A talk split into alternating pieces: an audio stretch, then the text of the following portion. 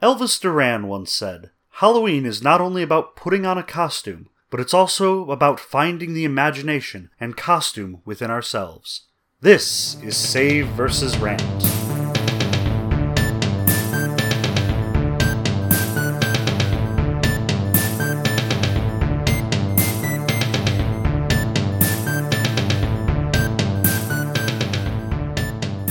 Welcome to Save vs. Rant, the Everyman Gaming Podcast. I'm John. And I'm Jeremy, and today we are talking about the Halloween Dungeon. A bespoke gaming experience. Now, what do we mean by that? A bespoke gaming experience? Well, bespoke is a uh, really hoity toity word that basically means something made in a small boutique to order, something that's produced on an exclusive basis. And usually that's kind of the appeal of a bespoke item, is that it's created exclusively by and for a specific clientele. Today we're talking about my Halloween dungeon. Every year during the month of October, I run a Halloween dungeon. I try and get as many different groups as I can to run through it. This was the fourth annual one this year, and it's an interesting gaming experience because every year it's this Halloween themed dungeon that has, you know, a lot of horror movie tropes in it and puzzles and things inspired by Halloween horror and the genre in general. What is the uh, purpose of this sort of one off dungeon experience? Well, there's a few different reasons why I do this. One, first and foremost, I love Halloween. And who doesn't? Two, it gives me a good chance to play with people that I don't normally get to play with. There's a lot of people that I like gaming with that I either don't have enough time to commit to a campaign or they live far away and we don't have matching schedules. I think the biggest thing, though, is that it gives people that I know something to talk about and look forward to in Halloween. Way back in the day, people used to play modules and then discuss with other players what they did during that module, what they did during that adventure. Right. A lot of people had experience with, for example, the Keep on the Borderlands or the Tomb of Horrors. All those, all those sort of uh, memorable dungeon experiences that different groups might have played in different ways, but all fundamentally played the same game. This is a great opportunity opportunity. I know, speaking as a player in this game, that it's a great opportunity to see how other people approach the same problem that I had to deal with and looked at these things from different perspectives as, that I did and what they struggled with versus what I struggled with. And today we're going to be talking about this to let you, our listeners, in on this wonderful experience and perhaps uh, inspire you to do something similar. So let's just start right out. Okay, well, let's start with the first one. Uh, can you give us a quick, brief history of this Halloween dungeon? This is our fourth annual one, so give us a rundown of kind of the ongoing meta plot of this game.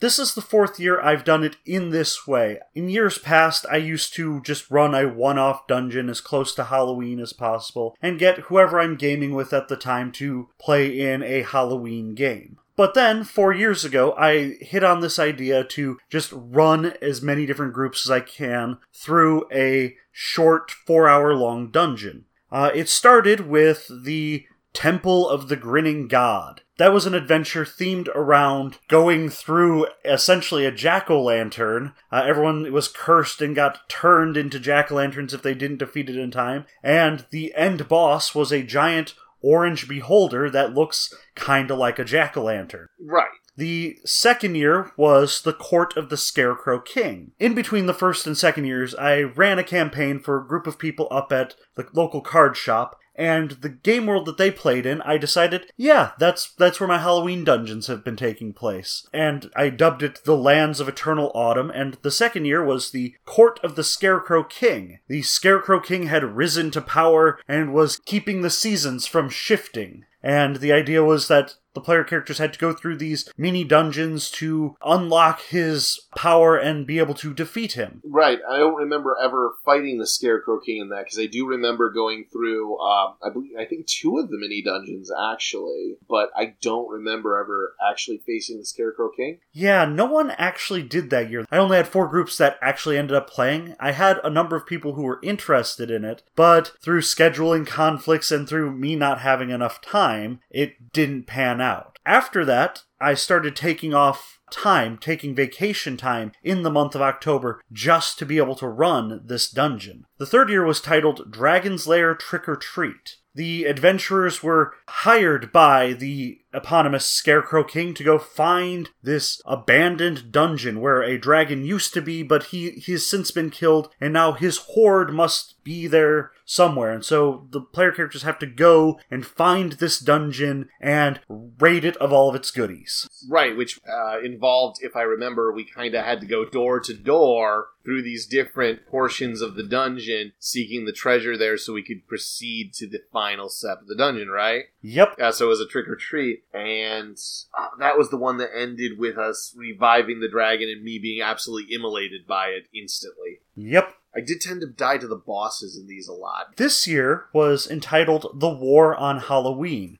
the resurrected dragon god was waging kind of a civil war against the Scarecrow King, and the player characters had to pick which side of this war they were going to be fighting on. And the player characters went through and tried to dethrone whoever they were going against and then change the fate of the lands of eternal autumn. This year was the end of the story arc that's been going for these four years. I don't know exactly what I'm going to be doing for next year, but I plan on running some sort of Halloween dungeon. And is it going to have any continuity with this current one necessarily, or are you still in the, up in the air about that? My thought is that everything that has gone on uh, this year and the past uh, few years was one story, and that players don't need to have played through any of those, and so I'm going to be presenting it as a fresh new world, a fresh new story. There might be some continuity, I might keep some of the background, but I don't necessarily know if I'm going to yet.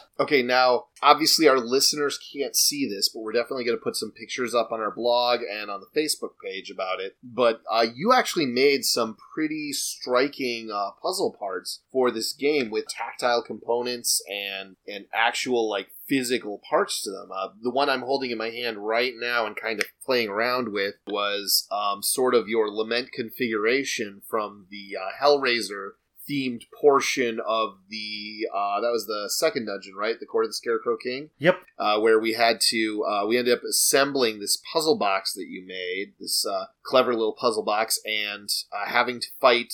Obviously, a Cenobite comes out when you finish it because that's, that's how it works. So we had to fight a kyton, and that was that was really good. And you can't see this obviously through the podcast, but it's got some really good quality to it. Where did you come up with the inspiration to make this little puzzle box? Well, most of the puzzles that I have, I I want there to be some physical aspect of it. I find that having things that the player characters can touch is really important for this type of immersive game. Yeah, it's it's actually it does contribute a lot to the experience. Another one I've got in front of me is this uh, puzzle where we had to arrange a group of monsters based on their relative strength, you know, as determined by their challenge rating in the objective, but abstractly, I think we were just instructed like which is the weakest, which is the strongest. And there was kind of a poem or something that went with that. It's a couple years ago, so I don't remember. But you could have just made cards, but you you put them on these like wooden tiles so that they've got a little. You can kind of hear that. You got a little bit of heft to them uh, which is kind of nice. It makes it made for the a better tactile experience, and it made it so that uh, it didn't feel like one person could just hold them all in their hand and like arrange them like a hand of cards and spread them out. Once again, as I said, I really like having the physical bits. You asked about the about the cube there. That right there was just this idea. Okay, I want the players to go through a Hellraiser type dungeon. Okay, well, I don't have the ability to physically craft a puzzle box, but I can just assemble a cube and try and make it so you have to slide the bits together, and I think it worked out decently well. There's what, four pieces? There's uh, four pieces, and it's it's arranged so that some of the pieces, if you put them in first, you can't get other pieces into place quite right but um, it all slides together fairly easy. It's not an exceptionally complex or difficult puzzle. I think we just uh, handed it to Beck or something, and she just put it together, and we just watched. Because obviously it's it's small, so it's one of those too many cooks situations. You can't really everybody have their hands in it. But it is a really cool puzzle and it's really cool how it comes together. And we all knew exactly what was going to happen when we finished putting it together. Of course, you're like, and chains start flying up, and we're like, "Yep, there it is." so when designing these dungeons, I don't feel that subtlety is too is, is needed too much. I mean, just paint the whole dungeon with the theme. Yeah, just paint it black, right? That's how you do. When you build the puzzles, uh, one question I had was, what's your methodology for coming up with the puzzles? Now, I know you took some inspiration from some other places. We talked about that one puzzle you had, the uh, tarot card puzzle, was it? Yeah, I, I have a tarot card puzzle. It was from this year. I made 21 major arcana cards, put on the same type of wood as the ones that John has there, and you just have to arrange them in a 3x3 grid. And the core of that puzzle, I just lifted straight from Silent Hill 3. Yeah, which is funny because that's the only it's the only Silent Hill I haven't played. And when I was thinking Silent Hill 3, I was like, the room doesn't have a puzzle like that in it. But I only played, I played Silent Hill 1, I played Silent Hill 2, and then I skipped straight to the room, which is Silent Hill 4. So somehow in my mind, I keep thinking that's Silent Hill 3. And then you're like, it's a puzzle from Silent Hill 3. I'm like, what are you talking about? But yeah, it was just kind of a wordplay puzzle, right? Like with, uh, with looking for letters and stuff like that. And it was great because I felt like that puzzle had a million red herrings in it because there were so many different things we were trying to be like, well, I mean, this one sounds like it's about death, and uh, oh, uh, this one might go in the corner because it looks like it's got a mark on the corner and stuff like that. Let me uh, let me describe this puzzle in detail for the listeners. There were the major arcana from the tarot deck printed. I believe I took these pictures directly from the Rider Waite tarot deck, and I printed them out on sticker sheets, which you can get. Uh, they're, they're just name tags, and put them on these painted black pieces of wood. And then along with it, I have these little. They're, they're wooden tags. They're wooden gift tags. You, you can see the hole where. Yeah, where you're supposed to attach them to a gift or something. Yeah, and I I printed out a list of nine words. Like let me let me grab one right here. It's uh seek scramble, tug, tackle, strive, sweat, labor, attempt, and jockey. It's about doing things, right? Yeah, that's kind of where we were going with that. Well, one of the things I did with this is the, the word that you're supposed to focus on on this one is strive. The solution is strive has an I and a V in it. And IV is for, You put the tarot card that's Roman numeral 4 into the center spot. You find that it's the center spot because the nine words are arranged in a 3 by 3 grid. Also, I included a little black light, and if you shine it on this tag, the word strive glows. Yeah, it's highlighted. If you shine the black light on the cards, a number of them just fluoresce under the black light. And I I like using black lights with puzzles. I, I like a number of escape rooms when they've done stuff like that and it's it's really interesting to me. But yeah th- this puzzle was kind of a pared down puzzle in silent hill 3 and i just expanded it. I, I included all of the major arcana, and then instead of just giving you one word, strive, I gave you a bunch of words, so you had to try and figure out which one was important, or as a lot of people did, try to figure out a theme behind them. Yeah, and you also, uh, on a couple of them, you had words that either did not fit at all, like they didn't match up, or they were words that looked like they might be misspellings of other words. Like I think you had sextet on one that appeared to be about navigation, and Jacob got really hung up on that because he thought it should be sextant. And you're like, I-, I wrote what I wrote; it's it's right on the sheet. And he's like, Yeah, but sextant isn't spelled like that. And you're like, No, it's not.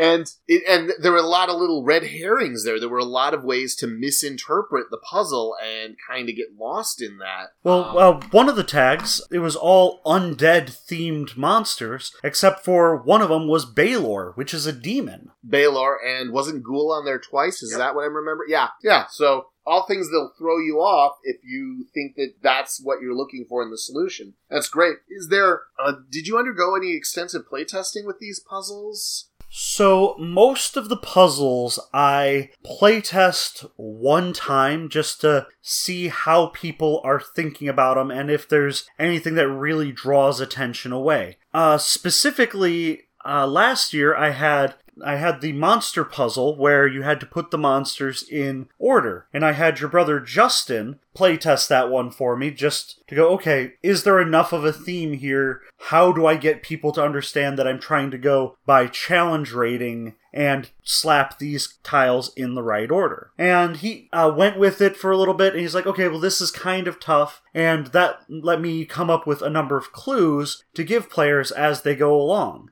As the time ticks down, I usually go, okay, hey, roll roll an insight check for me just to see what you have, or roll investigation for me, or possibly even roll arcana just to see if you can understand the arcane meanings of this. Okay, so uh, one, one thing about that puzzle was that I seem to recall Justin believing that it was like incredibly hard, and then we got a more or less unchanged version of it, and we never actually got to doing the insight checks or the arcana checks because our specific group that we played with, uh, the one that I was in, just was like boom, boom, boom, boom, boom. There we go. Boom, boom, boom, boom, boom. There we go. Boom, boom, boom. Oh, that's wrong. Okay, those were the two we weren't sure of. There we go. And it was uh, it was just rapid fire, like boom, boom, boom. We solved it without any difficulty. So I could see where some people would struggle with them. And then wasn't there one uh, one year that was about that spell suite in D and D that increases attributes like Cat's Grace, uh, Eagle's Splendor, or whatever? Yeah, the first year I, I ran it in the Temple of the Grinning God, there was a puzzle that was see my grace, see my see my grace, see my cunning, see my strength, or something along those lines. And then there was a whole bunch of animal statuettes. We had to choose the right ones. And and I know Andrew got caught up on that because he's like, it's so subjective. And and when I did it, I again I was like, oh, well, cat's grace. Like I all of your puzzles that were like meta puzzles about D and D knowledge, I was like, yeah, I got this. And then the ones that were like, just look at things slightly askew and that'll solve it for you. I was like, what is going on? Like the one with the uh, the one with the tunnels and the runes, right? Yeah, that that was actually a puzzle that I kind of consider a failure. So the idea was uh, I had these uh, toilet paper roll tubes, and at the end of them, if you looked down them, you either saw a rune or you saw a placement for them. There was a door that had either one circle, two circles, or three circles, and a bunch of tiles that had the runes. And you were supposed to place the runes on the area that had the certain number of circles to get in. Well, it, at the end of the tube, there was markings, uh, different color-coded markings that showed that this rune goes with this number of circles. And no one actually got around to being able to see that the first time. When when one person actually got it, he went,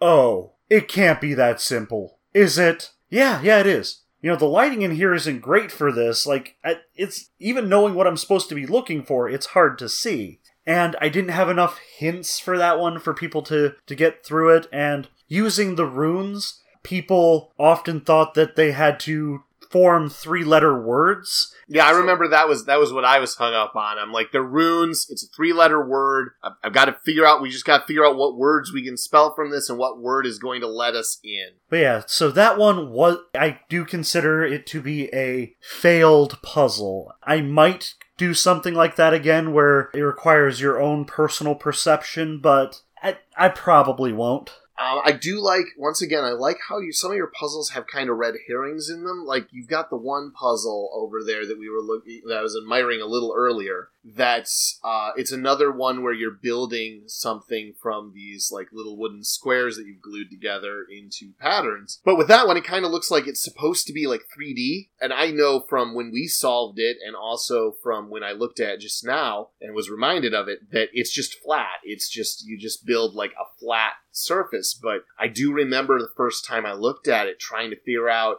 I, I, was able, fortunately, I'm really good at mentally assembling things, and I was able to very quickly ascertain that there's no way you can make a proper cube out of this and I kind of gave up on the idea that you want it to be table shaped pretty early on, although that would be clever as well. But do you feel like you, are you throwing in these red herrings intentionally, or do they come as like an emergent practice of making these puzzles? Like you start to build them, and you're like, oh yeah, this might throw somebody off. Some of them are intentional, like the puzzle you were just talking about. You need to assemble five of these pieces together to make a I believe it's a five by five square. Yeah. but I needed something more because if if it was just those initial five pieces, it would probably be too easy. So I threw in a few more, uh, marked them all up with uh, with different symbols, and marked them on the sides most notably. Yep, I marked them on the sides. That way people were thinking, well, maybe I have to turn it this way. And then people started attempting to assemble it into a 3D shape or, sim- or figure. And that was just kind of a happy accident. Yeah, it worked really well because it did it did kind of catch us up for a moment. We were we were really looking into it. This was more of a discussion than an actual question, but we were talking about how riddles are kind of an iconic thing in dungeons and in dungeon crafting. They date back probably probably even earlier than this in some sort of dungeon setting but tolkien specifically had gollum asking bilbo riddles and of course the uh, uh, the door into the back door into moria with the uh, speak friend and enter Yeah, those type of puzzles where the whole group had to think or one person has to be especially clever are are things that really inspire me. I mean, Dungeons and Dragons is about more than just combat. And don't get me wrong, every year I've had combat and they've been pretty intense combat. Oh yeah, yeah, it's it's great getting to discuss who got eaten by the Scarecrow King or how the heck you're supposed to beat that guy who has the power to hit you back for whatever you hit him for and all that. I mean, we had some really good discussion of how these particular scenarios played out. But honestly, in in the presence of these puzzles, it it kind of pales. Like they're great combat, but the puzzles and the riddles were kind of the focal point. This year, the final combat was against the fortune teller, and there were these giant floating bits of stained glass that, if they passed over you, could would gash you up and do a ton of damage. And I thought that was a really interesting and fun combat. Uh, if you fought the Scarecrow King, he grew to giant size and got caught on fire and would throw you in inside of him like a giant wicker man. Oh yeah, yeah. Heck, you could even have fought the Dragon God and just fight a dragon, which Did, did anyone fight the Dragon God? uh, not no, actually no, not No not did? not this year. Last year, a couple people attempted to fight him, but at that point they were so battered and bruised that I don't know anyone who did that. Why? Why would someone try to fight the Dragon God? That sounds like a mistake. Probably would end up with you being immolated in the second round of combat after uh, barely hurting him in the surprise round. Now, one of the other things I really want to point out, and people listening won't be able to see this, but as John said, we're going to be posting a bunch of images on the blog and on Facebook. I try to make this as immersive as possible. When we talked about this being a bespoke experience, we really mean it. I have a bunch of minis that I had custom painted for uh, my Halloween dungeons. All of the minis that are used to represent enemies are painted. The maps I hand make, and as players go to new areas, I don't have to draw them out. I just uh, slide out a new tile. It's on poster board and uh, stuff called gaming paper. It's essentially like Christmas wrapping paper, but with the one inch squares on it. And this year I used Syrinscape to have ambient music, which really got people into it. And I also used uh, uh, things called Adventure Sense from oddfish.com, uh, where as they went into a new room, I would open up one of these tins and it would smell kind of like what the room was supposed to smell like. Yeah, everyone else seemed to enjoy that, but I really I didn't like it at all because some of those rooms smelled kind of unpleasant. Um, I kind of like the one, the Holy Chapel one. That that was kind of pleasant and did make me think of like incense burning somewhere or something like that, or or the lingering scent of incense. But one of them, what was it? It was like a sewer smell or something. There was the docks that had a rotting fish odor to it. Yeah, yeah, it had a really, it had a really offensive odor. I mean, it, it wasn't truly putrid, like it didn't make me ill or anything, but it was just unpleasant. I was not a fan, but everyone else seemed really into it, so I guess it, I guess it uh, must have been something. Um, another question I wanted to ask was about the backdrop world. Now, these sessions had a four-hour time limit on them every single year. You've always enforced a four-hour time limit. In the very first year, uh, it was because we were transforming into jack o' lanterns, and I think every other year it's been kind of just. Um, It's mostly been there, so that way I don't get people just taking their time and spending six, seven, eight hours just trying to get through this dungeon in the safest way possible. Yeah, it, it does. It does reward an element of risk and makes you want to try to take things on a little faster and throw caution to the wind. So you, you add that, and that doesn't really give us a lot of opportunity to explore the backdrop world. And I don't know, I felt like, I think it was Robert Frost who devised the system where when he wrote, he would come up with a whole huge backstory for every character, even if that story was never important in the book. And I, I kind of almost feel like that's what's going on. So, can you tell me a little bit about the backdrop world and how much there actually is there? Well, the, the backdrop world is really just, it's there to make people feel immersed. In between the first and second year, as I said, I, I ran a group through a, a campaign. I decided to put, you know, to set my Halloween games in this world. And th- there is a decent amount to it. Like, the reason that it's the lands of eternal autumn is the Scarecrow King was keeping the Winter Raven at bay. The Winter Raven was afraid of the Scarecrow King. Right, as ravens tend to be. And the minions of the Scarecrow King are the Scarecrow Knights, which were these big hulking guys in armor that you did not want to fight. And they, they were there kind of just to be the stick to keep the adventurers going, yeah, we'll play by the adventure. You know, we're not going to just go off and randomly explore. And I, I kind of got the impression that they became Scarecrow Knights like through some act of coercion or force or some sort of dark magic, like the the unspeakable oath with Hastur, right? Exactly. Yeah, it's I, and that kind of showed through. Like they seemed like sort of tortured figures that were that were equal parts of vicious brutal enforcers and tortured souls who had made deals with the devil and i i kind of digged that and then like with the dragon it seemed like there was a history there Yeah, the dragon actually came from a homebrew setting that I ran a number of years ago, but I, I just like the idea of this undying dragon god of fire. Something that not only is it a hard fight, but even if you do defeat him, he's just gonna come back and he's gonna be mad.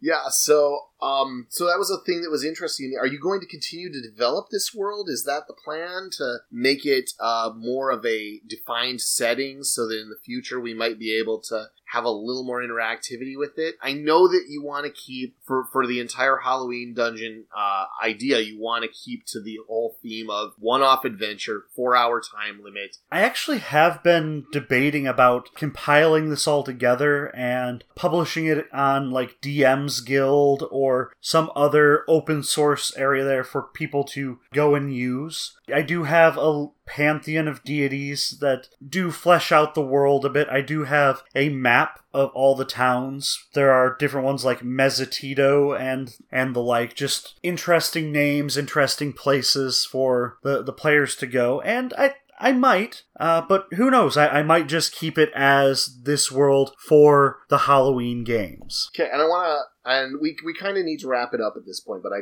kind of want to touch on some of the things that I hope that our listeners are going to take from this when they consider making their own game like this. And I hope I hope that some of our listeners are going to try to run a game like this as a one-off with multiple sessions between multiple groups, sometimes even the same people running through the dungeon in different ways. But the things I want to talk about is things like your iconic moments. Um, I actually was really impressed when you pulled out that beholder painted kind of like a jack o' lantern. That's pretty cool. As I recall, it's not like super pumpkiny, but it has uh, like a pumpkin theme to it that really shows out if you uh, if you know what it's supposed to be. That this is the Pumpkin King, right? Yeah, it, it's supposed to be this giant jack lantern. And part of my idea for this was running a weekly game. It's hard to come up with really cool bits for the players to, to interact with. I mean, you know, we could talk about how uh, Billy Goat has a silver dagger, and that's cool. That's a thing that players might write in the notes. But if I pulled out Billy Goat's silver dagger, suddenly they have something to hold on to. They have something to look at. They have something to really wrap their minds around. Yeah, feel invested in and feel like personally available to them. And so, uh, with this being a one off, I wanted all of the pieces, all of the parts to be something that the players could interact with, something that they would uh, remember for years to come, something that they would look forward to in the next few years. Right. So you had like the iconic moments, like the appearance of uh, the jack lantern, puzzles that we could move and touch. I really liked that a lot. You had a whole suite of fully painted minis for both uh, monsters and for uh, people who want to play pre-gen characters had available. The, the use of a persistent map with uh, bloodstains that appeared on it when someone died that was a was a really neat touch. Lifted straight from Dark Souls. Whenever someone dies in Dark Souls, they leave a blood stain, and that just was really cool to me. And so, yep, anytime, hey, someone else died in this room before you guys got here. Someone earlier in the month died in this room. Hope you don't die the same way. And it's interesting because a couple of times the bloodstain was kind of telling of like a trap or, or something that was going to happen. Like there was one where there's a whole suite of statues and then one statue had a bloodstain in front of it and we were like, oh, wonder what that is. And you're like, yeah, that's a good question. There's a bloodstain there. I can tell you that and of course that statue comes to life but no so there were that was a pretty cool thing. And i know that in the first dungeon you said that it was because like previous adventures come through but the other ones did seem like we were going through a unique experience and just reliving a whole thing. So i don't know if you've got like an actual explanation for why this happens like in dark souls where there's like talk about weird timelines and stuff like that. Nope, nothing at all. Just just it's cool. It's something to inspire a little bit of dread in the player. It really does. It works for that. And uh, they also increased damage that you dealt and took from them when you stood on it. I remember early on it was like plus one or plus two, but this year it was plus five, which is tremendous, especially when you're doing things like shooting off five magic missiles, each doing an extra five damage. That's pretty crazy the biggest addition from this year that I really like is I have this bag full of silver charms, and they're just small little things. And as players opened up treasure chests throughout the dungeon, they just kept finding these charms. They're like, oh, this is going to be part of some big puzzle. And after everything's over, like, so, so what's with the charms? Oh, yeah, that's your guys' treasure. You guys won. Each of you gets to keep one of the charms. Yeah, and I got uh, an arrow and a lantern. Uh, me and Beck got those, and she was talking about maybe turning them into earrings or something, but I, I'm pretty excited about them. And they're just silly little charms, but it does make a huge difference, and it gives me something to sort of remember the adventure by. Uh, anyway, so that's our bespoke gaming experience, and we hope that in discussing this, we made you think about giving this sort of thing a try for yourself because it's actually a really amazing experience and gives you an opportunity to play your game in a way that you might not normally have played in. So, up next. It says here that it's RPG WTF. Ah, yeah, we're going to discuss RPGs that are bizarre. Not necessarily good RPGs and not necessarily bad RPGs, but RPGs that are truly strange and unusual and are played in a distinct manner or just have some really crazy setting material. So, Anyway, that's been our episode of Save versus Rant. Thank you very much for listening. Jack Skellington once said, Well, what the heck? I went and did my best, and by God, I really tasted something swell. And for a moment, why, I even touched the sky, and at least I left some stories they can tell. I did! Save vs. Rant is a Tabletop Gamers Guild production. Your hosts are John and Jeremy with music by Timmy Skittles. New episodes are released on the first and third Monday of each month. Save vs. Rant is recorded on dueling laptops in front of a silent and invisible studio audience. Visit us at SaveVersusRant.com or contact us on Facebook or Twitter at saveversusrant. We'd love to hear from you.